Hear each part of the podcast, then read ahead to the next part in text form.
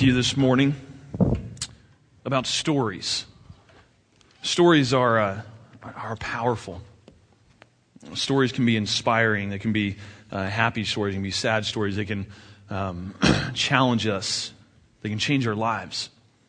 Uh, whether it be um, stories of, of, people who've done incredible things or stories of, of people who uh, have gone through uh, really tough times. Uh, stories have, for generations, inspired uh, every culture around the world. Even in, in our lives, we think back to our childhood and we think of bedtime stories. Uh, we think of uh, our parents, you know, kneeling by the bed, and maybe you do this with your kids, and uh, they say, One more story, mom. One more story, dad. And it just strikes up the imagination of the child. My, uh, my kids aren't, aren't so much into the bedtime stories, which is thankful because Karen and I are not creative. Uh, we can't keep coming up with those stories. So we just, they love to read though. And so we read books to them and, and they love to sit in their bed at night and just read through a stack of books and, and they kind of come up with their own story. And, and Morgan, especially my little uh, four, almost five year old girl over here, grinning ear to ear all of a sudden because I said her name. Uh, she just she loves she can't read yet but she'll, she'll sit with the books and she'll make up her own story you know based on the pictures. And uh, she just tells these stories. And i love to, to eavesdrop on her and, and come hear the stories because i know the books and, and to hear her version of what she came up with uh, stories, um, modern storytellers include our, our authors. Uh, I recently read uh, David McCullough's Pulitzer Prize winning biography of, of, Harry Truman. An incredible story of, of, of one man uh, who faced in, in, in incredible leadership challenges as President of the United States. I mean, uh, just I, I, history wasn't my thing in school, but as I'm reading this biography of Truman, all these things started coming back to me. And did you realize that in, in, in his first 90 days in office, um, now, he came into the office after FDR died in office. In the first 90 days in office, um, they discovered the concentration camps in World War II. Uh, he met with Stalin and Churchill in uh, the Big Three in Potsdam uh, to talk about post-war uh, world. Uh, he negotiated the surrender of Japan and made the decision to drop the, the nuclear bombs on, on Japan first 90 days in office. And from there, he went on to do incredible things. And this is from a guy who, who had no um, college education, who failed as a businessman. You know, the only thing he was successful in, in, in early in life was, was as a soldier. Uh, just incredible stories, stories that, that inspired and, and spoken into my leadership uh, even today. Uh, to went with some uh, our male student ministry volunteers uh, Tuesday night. We went out for wings and watch Avatar, and uh, you know, great story. Um, if you haven't seen it yet, you know, go see it. Incredible um, multimedia there. Um, I, got one little thing with the movie I don't like, but you know, I can tell you about that later. Um, Christmas morning, uh, we read the story of the birth of Christ. Uh, we sat down and, and, and, read out of Luke 2. And actually, Ethan, uh, my eight year old, uh, read the story for us. And the whole while Morgan's going over there going, get it over with, you know? But the story of Christ, I mean, that's the story of, of the Christmas season. And, and then at family Christmas later in the day, we're in Chicago and, and, uh, and, and all of aunts and uncles are telling stories, none of which I can repeat. Um, at all, much less from a stage in church. Um, let me just put it this way I had to pull Ethan aside and say, Ethan, you're hearing words and things that you should never have to hear, and I apologize for that. And we talked through that, and it's, Karen's embarrassed. She's like, You're talking about my family. Like, it's all right, it's your aunts and uncles. I mean, we, we know. Uh, we all have those people. But stories are powerful. Whether it, be, whether it be a movie, a book, a, a personal story, a real life story, a fictional story, stories are powerful. Stories can change lives. Uh, Joan Didion, uh, she's an American author, she wrote this. She said, We tell ourselves stories in order to live. Uh, see, I think we see ourselves in stories. Uh, we see the best of us, and we see the worst of us. Uh, stories remind us of where we've been, and they remind us of, of where we're going and, and the, the hopes and dreams we have for the future. Uh, and, and, not just uh, the stories of life every day, but I want to talk to you this morning about what I'm going to call God stories. And, and inside your, your bulletin, you see a, a, a card that looks like this.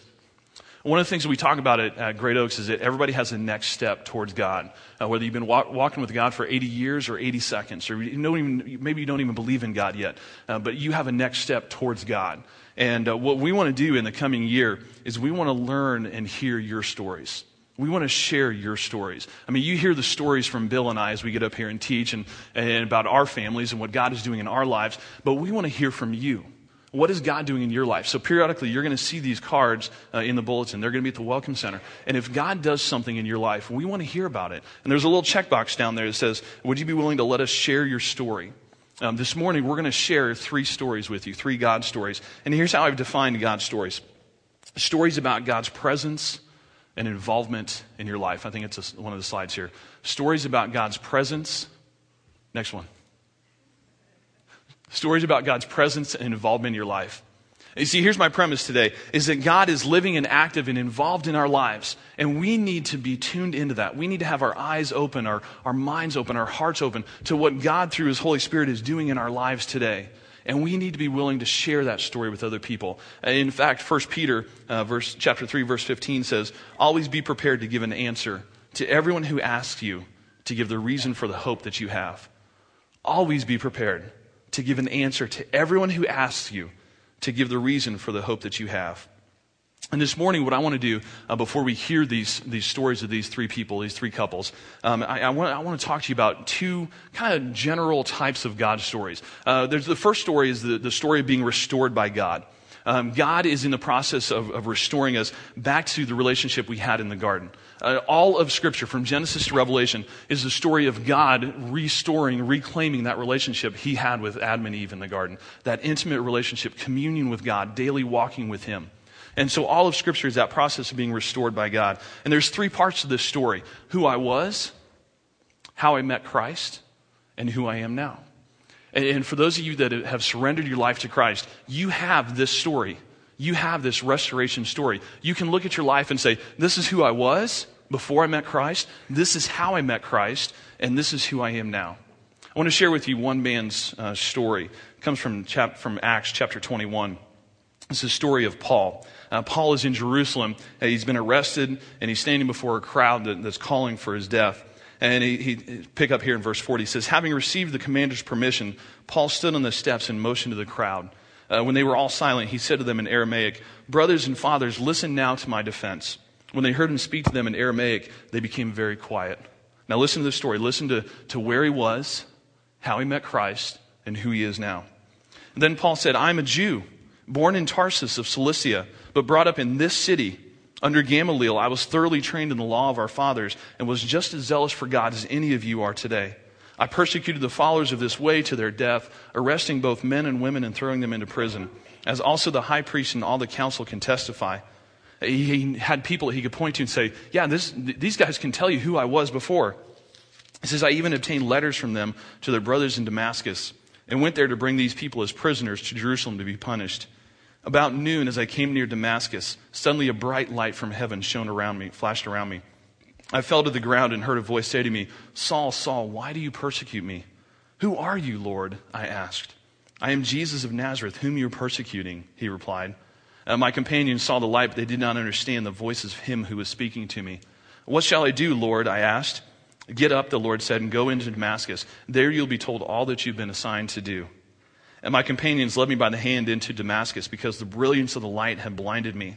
A man named Ananias came to see me. He was a devout observer of the law and highly respected by all the Jews living there. He stood beside me and said, Brother Saul, receive your sight. And at that very moment, I was able to see him. Then he said, The God of our fathers has chosen you to know his will and to see the righteous one and to hear words from his mouth. You will be his witness to all men of what you have seen and heard. And now, what are you waiting for? And get up, be baptized, and wash your sins away, calling on his name. And when I returned to Jerusalem and was praying at the temple, I fell into a trance and saw the Lord speaking. Quick, he said to me, uh, leave Jerusalem immediately because they will not accept your testimony, your story about me. Lord, I replied, these men know that I went from one synagogue to another to imprison and beat those who believe in you. And when the blood of your martyr Stephen was shed, I stood there giving my approval and guarding the clothes of those who were killing me. Then the Lord said to me, Go I will send you far away to the Gentiles.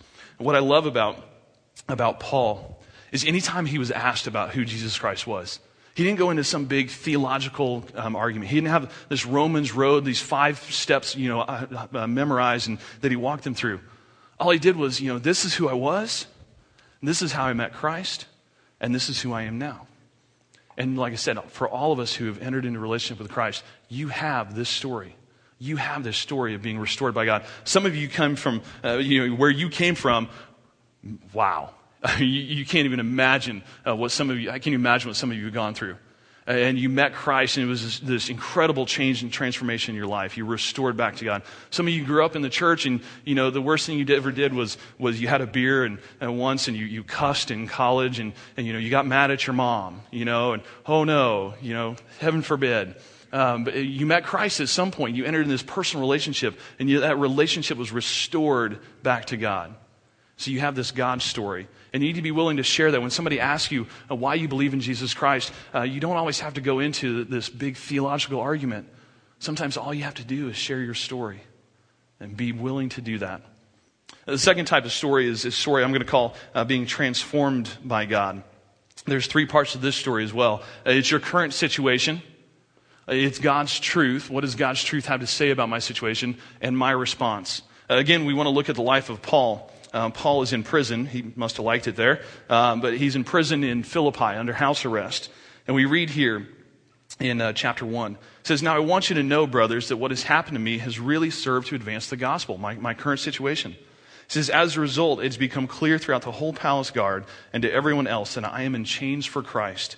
Because of my chains, most of the brothers in the Lord have been encouraged to speak the word of God more courageously and fearlessly. And because of this, I rejoice. Yes, and I will continue to rejoice, for I know that through your prayers and the help given by the Spirit of Jesus Christ, what has happened to me will turn out for my deliverance. I eagerly expect and hope that I will in no way be ashamed, but will have sufficient courage, so that now, as always, Christ will be exalted in my body, whether by life or by death. For to me, to live is Christ, and to die is gain. Uh, Paul, he's already in that restored relationship with God. He finds himself in this situation where he's in prison under house arrest, and, and he's, he, you know, he could just look inwardly and focus on himself, but instead he says, you know what, God, Jesus Christ is alive. Uh, Jesus Christ is Lord, and, and, and I need to share that with other people. That was the mission that he was given. And so he said, you know what, despite my chains, God said to speak the truth. God said to preach the gospel. And so, you know, I got this guy, he's trapped audience. He's chained to me all day long. He's going to hear about Christ. And as a result, the prison guard uh, discovered that he was in chains for Christ, and, they, and everyone in that household, everyone in that, that prison guard learned about Christ. And that was his story of being transformed by God. He could have looked at his chains, he could have looked at his situation and said, Wow, it's done. It's over with. But instead, he looked at God's truth and he said, You know what? I have a responsibility to respond accordingly. So we have two types of God stories. We have uh, stories of being restored by God, and we have stories of being transformed by God. This morning, as I said, I want to share with you three stories. They're going to come in three different fashions. Uh, one is an anonymous letter. Uh, one is a video that we're going to share here with you in just a moment. And another is a couple that's going to come up on stage, and I'm going to interview them. But let me start with, uh, with this anonymous letter. I'm a recovering alcoholic, and this is my story. I didn't have a normal childhood. My father was mentally and physically abusive. My mother ignored this, but was also herself mentally abusive. I was hit on the hands with a hammer, jabbed in the side with a screwdriver, and once smacked so hard across the face that I fell down the stairs. I was told that I was no good and I should never have been born. These things really mess up a young child. In my adolescent years, the abuse continued.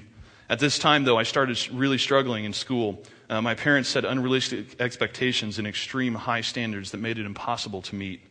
In high school, I was depressed and became rebellious. I was cheating and stealing, causing harm to myself and others. I started drinking to numb these feelings and to escape my life. At the same time, though, I was highly involved in the church we attended. I even went to miracle camp where I became a Christian. Although I became a Christian, it was just a statement, really, because I really never talked to God or followed His word. I felt that I was in control of my life and I knew what was best. After high school, I wanted to get away from my family, so I joined the Job Corps and moved to the Chicago area for trade school in the culinary arts. I was doing something that I enjoyed and did well in school, but I'd lost myself and was so far removed from my relationship with God. I continued drinking to keep the demons of my past at bay. Uh, this seemed to work, and I moved out to California to continue my culinary education. Uh, while there, I got even more lost from God. My drinking got so bad that I ended up in the hospital for two days. And this didn't uh, detour me from drinking, though. After I was done with my schooling, I moved back to the Peoria area and got a good job working in a local hotel restaurant. This ended up being short term, though. The restaurant closed after a year and a half. I struggled to find another job. I worked through temp agencies trying to find something, but the jobs only lasted a week or two. I became depressed again during this time, and my drinking became more and more as well. Still lost from God, getting further and further away from Him.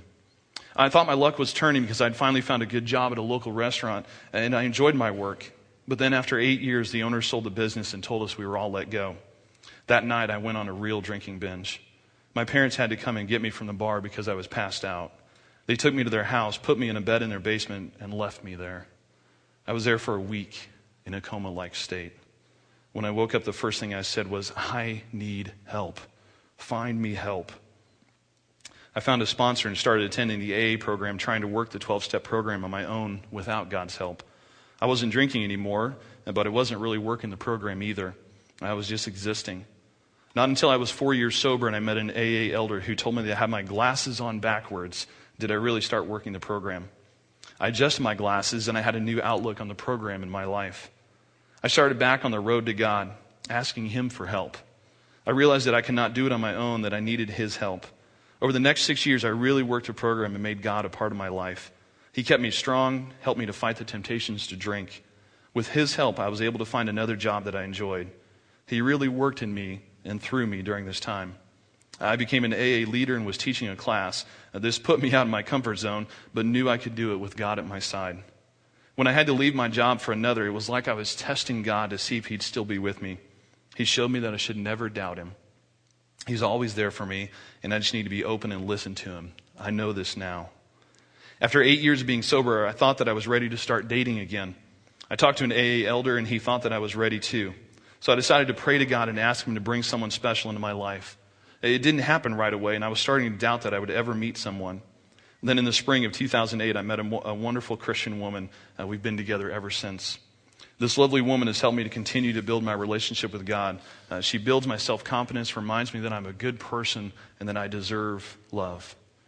She's helped me to realize that I can do things that I didn't think I could do, uh, like joining men's frat here at Great Oaks, where I've pushed my comfort zone and talking more with other men about God and about our walk with Him. She shows me support and encouragement when I'm down and listens to everything that I have to say. She loves me for who I am. She loves me for me and who I am. This spring, I asked her to marry me, and she said yes. I'm so happy and looking forward to marrying her in the fall of 2010 and spending the rest of my life with her. My motto is acceptance has been the answer to my life problems. It's like AA has given me a new pair of glasses. I'm able to see things that others couldn't necessarily see. Things like beauty, charm, gaiety, a gift of being easy to talk to, a sense of humor, and many other fine qualities. It's like I had a Midas touch over the years. I thought about good qualities. All these qualities became more and more apparent to me. But when I drank, the alcohol seemed to affect my vision. I focused my mind on defects, and they grew and multiplied, and I was going nowhere fast. And then in one AA one day, I was told that I had my glasses on backwards. The courage to change in the serenity prayer meant not that I should change my life, but rather that I should change myself and learn to accept it. AA has given me a new pair of glasses. I can again focus on my good qualities and see myself grow day by day. I can now focus my mind on what's good about it rather than what's wrong with it. When I focus on what's good today, I have a good day. When I focus on what's bad, I have a bad day. If I focus on a problem, the problem increases. I try to communicate what and how I feel rather than what I think. When we deal with feelings, we tend to come to know ourselves and each other better. The higher my expectations are, the lower my serenity is. I have to discard my rights as well as my expectations by asking myself, how important is it really? How important is it compared to my serenity, my emotional sobriety? I love that phrase. My emotional sobriety. When I place more value in my serenity and sobriety than on anything else, acceptance is the key to my relationship with God today. I never just sit and do nothing while waiting for Him uh, to tell me what to do. Rather, I do whatever is in front of me to be done, and I leave the results up to Him. However, it turns out, that's God's will for me. I must keep my magic magnifying mind on my acceptance and off expectations, for my serenity is proportional to my level of acceptance. Thank you, God, for showing me AA and holding my hand through my troubles in life in my new life with you. I'm a recovering alcoholic, and this is my story. See, this is a story that I could never share. I, I could never tell you that story because that's not my story. And yet, that is an individual in this church, uh, the, his story. His story of God entering into his life and, and restoring him back to a relationship and, and transforming his life day by day, moment by moment. And I think some of you have a similar story as well. Maybe your story is like this next story we're going to hear. Uh, husband and wife that uh, just saw an incredible need in the world and uh, use some unique talents uh, to meet that need. Watch this video.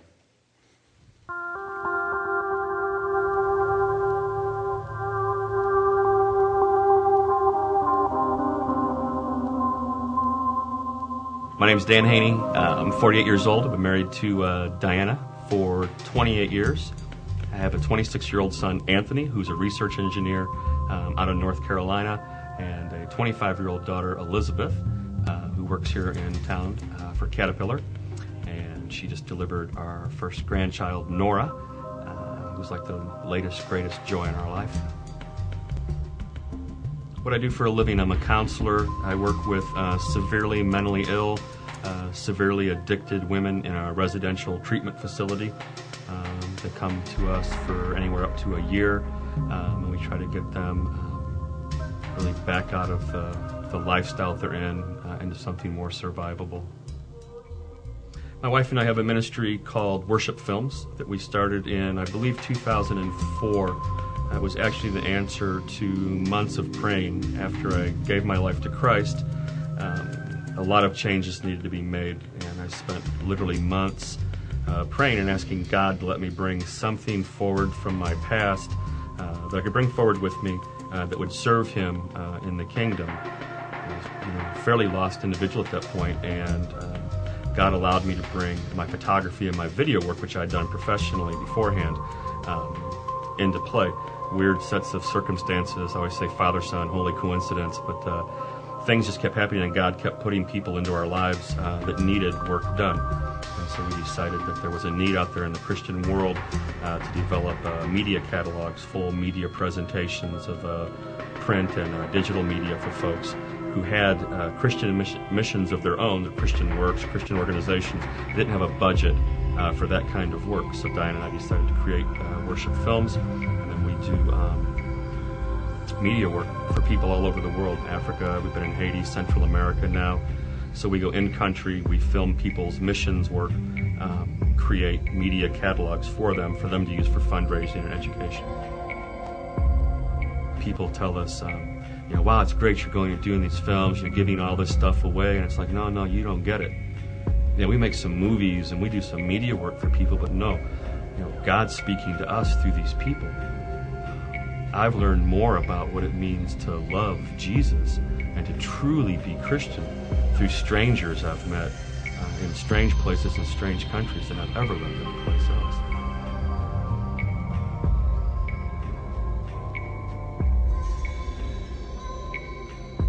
First off, it's that um, I don't own anything anymore. I can really say that now. Um, I don't own anything at all. Everything I've got's God's, and I've learned that firsthand in the in de- these developing countries. And people that have nothing, literally nothing, have fed me. Uh, they've brought me into their homes and fed me. Um, and I guess if you're not there, it's hard to imagine people who have, whose kids are uh, dying of starvation have brought Diane and I into their homes and fed us that's humbling and it's heartbreaking. I think another lesson is for me is patience right now. I have an ongoing kind of a really intense struggle with the church in the West, um, with kind of Christianity in the West, is that I've seen Christianity at work um, in the developing world. Um, I've seen and known people who have literally uh, been martyred for their work. I've seen people walk away from lifestyles of ease and uh, go into sub-Saharan Africa and work. I've seen men and women open medical clinics in a jungle in Haiti that were giant business owners. Um, and I think Diane and I are trying to to meld our lives that way. And I think that's why God keeps taking us on these missions. Is it keeps breaking us down into realizing how much of an illusion really what we've got here is, um, in, the, in the sense of that we all own so much. And it's difficult for me that I guess is that the, the church as a whole, that the church, the Christian church worldwide, is uninvolved. And as there's a level of apathy in addressing how our brothers and sisters in Christ are struggling and suffering in this world, that most people, two thirds of the world, are living on less than a dollar a day. It's two thirds. So it's really not the third world, it's the two thirds world. Um, and the, the Christian church in the West is largely doing nothing and we give, and I've seen Christian organizations do a lot of things, but they're here and they're gone. and nothing is changing because of um, I don't know. I think we forget the contract uh, that becoming a Christian uh, kind of involves. You know, it's like you give your life to Christ. There's a contract there. You're saying, yeah, I, I accept Christ into my life, and there's a cost to that. There's a real cost. It means I'm going to give back into that relationship. I'm going. My life necessarily has to change now, and I'm the least important person in that relationship. Christ is the most important. And Christ is not going to ask me uh, when I meet him face to face how my days off and vacations were. I know this. I, really believe this. He's not going to ask me, was I comfortable in my new car? Christ is going to ask me, did I see something that needed to be taken care of, and did I do it or did I not? you know, Sean said something, um, guy that I worked with in Guatemala that really uh, changed my thinking. He said to, to know that you could do something about all of this and not, how do you live with that?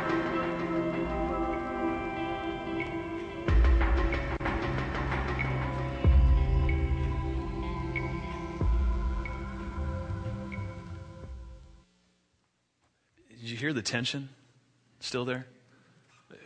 one of the things that I, I don't like is sitcom stories where everything you know gets neatly wrapped up and it's all concluded in 30 minutes or less. I, I love the fact that he's he's still sitting in that tension. And every time I sit down with Dan, we, we meet uh, fairly regularly um, in, in men's fraternity, then also he and I get together occasionally. And every time I sit down with him, I, I'm inspired, I'm challenged, I'm convicted. I go home in, in my car to my big house compared to two thirds of the world. And here's a guy that is just like you, but he saw a need and he was transformed by that need. And he had an incredible response as well. And some of you, God's put out on your heart, and you need to be obedient and follow through on that. Maybe that's not your story. Maybe your story is like Marcus and Courtney. Would you guys welcome them to the stage?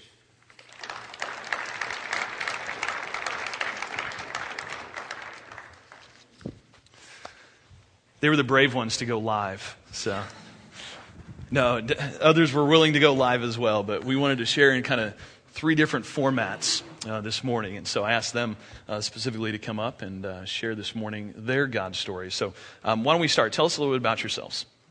Well, I'm Courtney, and this is my husband, Marcus. Um, we've been married just over five years. Um, we have two beautiful baby boys that think, are yeah, all we got boys. pictures. Uh, Max is on the top, he's three, and then Ben is below him, and he's just about four months old. Um, We live in Washington. We've Okay. been in Washington for, gosh, close to, on three years. yeah. Okay. Great community, we love it. All right. Uh, when you guys, we, we, we met um, last week. I went over to their house. They fed me dinner, um, and uh, which is always good. If you want, you know, if you want me to hear your God story, just feed me. Um, I'll come over and listen. Uh, but we talked, and, and one of the things you guys talked about when uh, when you guys were going through premarital counseling. I mean, we, we went back to even that. Um, the pastor had you complete this uh, emotional needs survey, and kind of hits on on several different uh, needs that each individual has in the relationship. And there was one emotional need um, as we talked that really stood out for both of you during that discussion. Um, can you share what it was and, and how did that affect you as you guys began your marriage? Um, the financial need, um, financial uh, security need, is was right at the top for both of us. Um, it's has always been one of the things for me that just gives me security, makes sure that I know everything's taken care of, everyone's taken care of, and just gives me an inner peace. And it was interesting when, you know, you date and everything, you know, you, you know everything about the other one, and uh, found that that was a, a common thing between the two of us, and it was actually very uh, calming for me. I knew that wasn't going to be a source of tension Okay. among us. And, and that led to creation of a, a plan. Yeah. Um, shortly after we were married, um, we uh, lived farther south and started out our careers. And we had our small little budget and decided now was the time that we take the stance, created the budget, um, started to figure out how do we right the ship. As you go through life, you know, things pile up, and there comes a point where hopefully you can say, This is the point. How do we right the ship? So we sat down and created a budget and what we felt we could do to at least curb all the expenses, live within our means, and then as we could, start to pay off debt. And we did. And we started that. It was tough, still tough. Um, a lot of nice, shiny new things out there that catch your eye and you really want. And um, You guys joked about doing Dave Ramsey before you knew who Dave Ramsey was. Oh, So well, yeah, and it was so funny when um, the church decided to do the Dave Ramsey series. I mean, everybody in our small group, they were so pumped. They're like, oh, this is going to be great. This is going to help us get on track. And so we're kind of asking questions like, well, what, you know, what's the basis? And we're like, that's it. We've been doing that for like, you know, four or five years now. I, if he can make some money doing this, we got to write a book. What are you thinking? That can help. But yeah, and so and you guys were were down south, I think, Decatur, Yeah, right? Mount and Zion. then you guys ended up with some job transfers up back up to Peoria. I mean, what do you what do you guys do? um, I work for a staffing company that supplies talent to CAT. Okay. So engineers, IT. Okay. Yeah. All right. and I work for my family company. I'm a business manager. I ran the business side and operational side for it. Okay. So you guys, you guys are working this plan. You've, you know, you're kind of the stereotypical American family, white picket fence, 2.3 kids. You know, uh, great jobs, pursuing that path. You, you're, you're on the way to being debt free, and then something happens. Yeah. This What was that? The lovely economy, um, as everyone is aware of, it uh, slowly started to, um, you know, to infiltrate everybody's lives. And in my business, um, Which is construction. which is in the construction, we uh, started to see slowdown. So we cut back expenses, um, you know, advertising, all the things you need to, so you don't affect anybody. Then a couple of jobs that we were supposed to have, larger jobs, they held back, which cut our budget even more. So we had to uh, let a couple of people go, which was very hard because they're people that have been with us for a long time.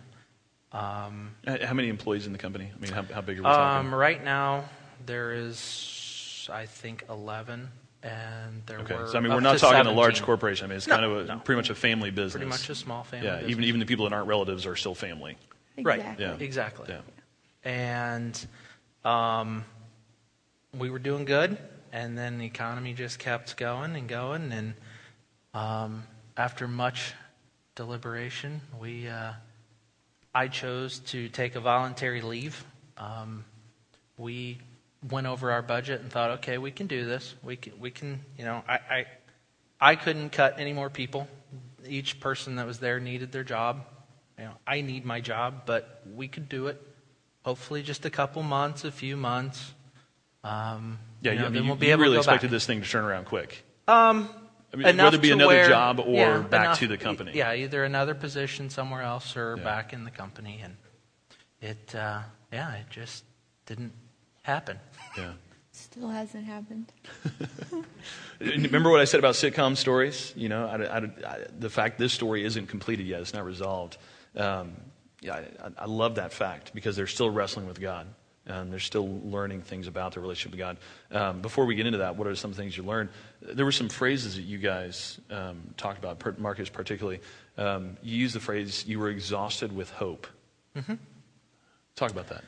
Um, you know, you assume that you know God's there, and, and throughout all this, I know He has a plan. I know, hopefully not much longer, but we'll have some time back, and I'll go, oh, okay, that makes sense. And um, you wake up every day, you look for jobs, you talk on the phone, you still keep in contact with the business because I'm still a part of it, and you're just it's around the corner. You know it's coming. You know it's coming, and But then it doesn't every day it's just the same old story. And Yeah. you know, you, after a while, you wake up and go, ugh. You know, you just get tired of hoping that it's going to be around the corner. And Yeah. You just get exhausted. And you said your prayer life changed. It has. Um, always prayed, but now I think it's more of a conversation, so to speak. I mean, it's not as formal as I used to have. It was more screaming, ongoing. yelling, crying, talking, Pleading, asking, probably. pleading. Yeah, it, you know, it's become more deep, more real Yeah. than what it was. Yeah.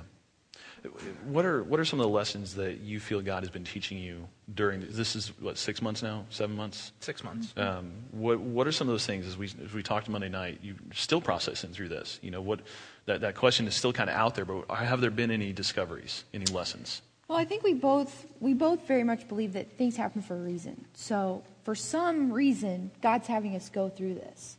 Um, the question that we keep asking ourselves and God is, what what am I supposed to learn? Have I not learned it yet? And then we kind of joked about, okay, God, if you could just hit me with the two by four right in the head, so I just get it this time, that'd be awesome. Be nice to have this done with. Yeah, just very clear cut. Here you go. Here's your lesson. Right. Um, but it doesn't work that way. So, Yeah. part of I think what I know I've been praying for is just clarity, patience, um, just vision to see what it is that He needs us to see, um, wisdom, Yeah. understanding, um, and then I think we had a we had a big aha moment with Chris on Monday, which was just awesome. Your timing to come to dinner was perfect. Um, we both had this need for financial security. Uh, part of it was my upbringing, just lack of funds, right? And Yeah. part of it was Marcus's parents were big savers, and that's that's what you did. You you, you banked it away. You, you took care of what you needed to take care of. Um, Chris brought forth a passage in Malachi that talked about robbing God. Yeah. Um, it's kind of ironic that money says, "In God we trust." I think our trust was more in money. Yeah. If You have more money in the bank, you're secure, right? You can pay the bills. We've lived by our plan. it. It was I- our plan, our financial plan, and um, we always made sure our bills were paid. Always made sure everything was covered.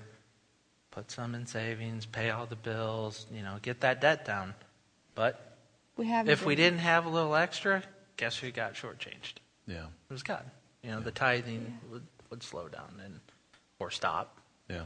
And it was, I think, an aha moment for us that we were trusting more in our plan and the money than we were in, because, you know, it was like, I know I can do this with the money, Yeah. but I can't, you know, I have to have I think- faith that. I think Courtney described it as a sucker punch to the gut. It Um, really was. I'm like, here, you want to read a scripture? She's like, wow, that's a sucker punch to the gut. like, wow, that one. uh, there's my two by four, right? I mean, it was The just things you always know, Yeah. but then it's like, oh, yeah. and, and, and you talked about perspective too. I mean, we, we talked about Dax uh, some and how the whole situation with Dax. I mean, I'm sure many of you are aware of, of that young boy and how that's lent perspective to your life and, and the financial needs and everything. I mean, Yeah. Every time we think that how are we going to do it, how are we going to get through it, you know, you know, we can still pay all our bills. You know, we're just not as secure as we once were. There's more faith that needs to happen. I think part of that is is God saying. I think part of what we have to learn is God saying, "Trust me, not the money." yeah. You know, you, the money will come, but if you're only going to have security and money and it goes away, your life's going to fall apart. Yeah. And every time we think we have it rough, we get an update on his situation, and we look at those two little boys and realize that we're not so bad. Yeah. Life is good. Yeah. You know, and it's kind of funny. Max, our three-year-old, he always says, "Come on, mom, come to my. You want to come to my deepest dark place?" and he has this sword that he won at a carnival that lights up, and he takes that in, and he's like, you know, thinks he's so cool. And um, it's kind of funny. It's like God has taken us to our deepest dark place, Yeah. and really pushing us and challenging us to say, "Okay, what's important? Yeah. What matters? So, what's your next step? Keep praying. keep praying. keep We're not exactly trusting sure. and- I think Yeah. part of what it was was um, going back to more faith. And we had faith. We both know something's coming out of this. Yeah. I think part of what it was that we thought we were just trying to get debt free to become more secure. I think we walked through part of this to get us to this point so we could. Yeah. You know, Yeah. had we not spent six years of our lives broke trying to pay everything off, we could have never gone through this. It, we would have been like so many other families, and and we struggle, but we can get through it. There's families out here in the audience right now that are in the same situation you are. What would you say to them? Keep smiling. Life is good. There's a reason. There is Don't a know reason. what, but there's a reason. All right. We're ready to find out. we are ready to find out. That's for sure. If anybody's got a two by four, they're ready. So, Thank you guys very much for your transparency, for, uh, for your willingness to share this story. I know it's an incredibly personal uh, story, and uh, you guys had a week to process it from when I met with you, but uh, thank you guys very much. Give them a round of applause, guys. Thanks. Thanks. So, what's your God story? The band's going to come up. We're going to sing one more song. These cards are in your hands. Let us hear your stories. We want to share your stories. We want to hear what God is doing in your life because He is doing things in your life. And would you be willing to share that with us? Turn these in at the Welcome Center today, next Sunday. Uh, pick them up anytime that God is doing something in your life. And who knows, maybe one day we'll share your story from the stage as well.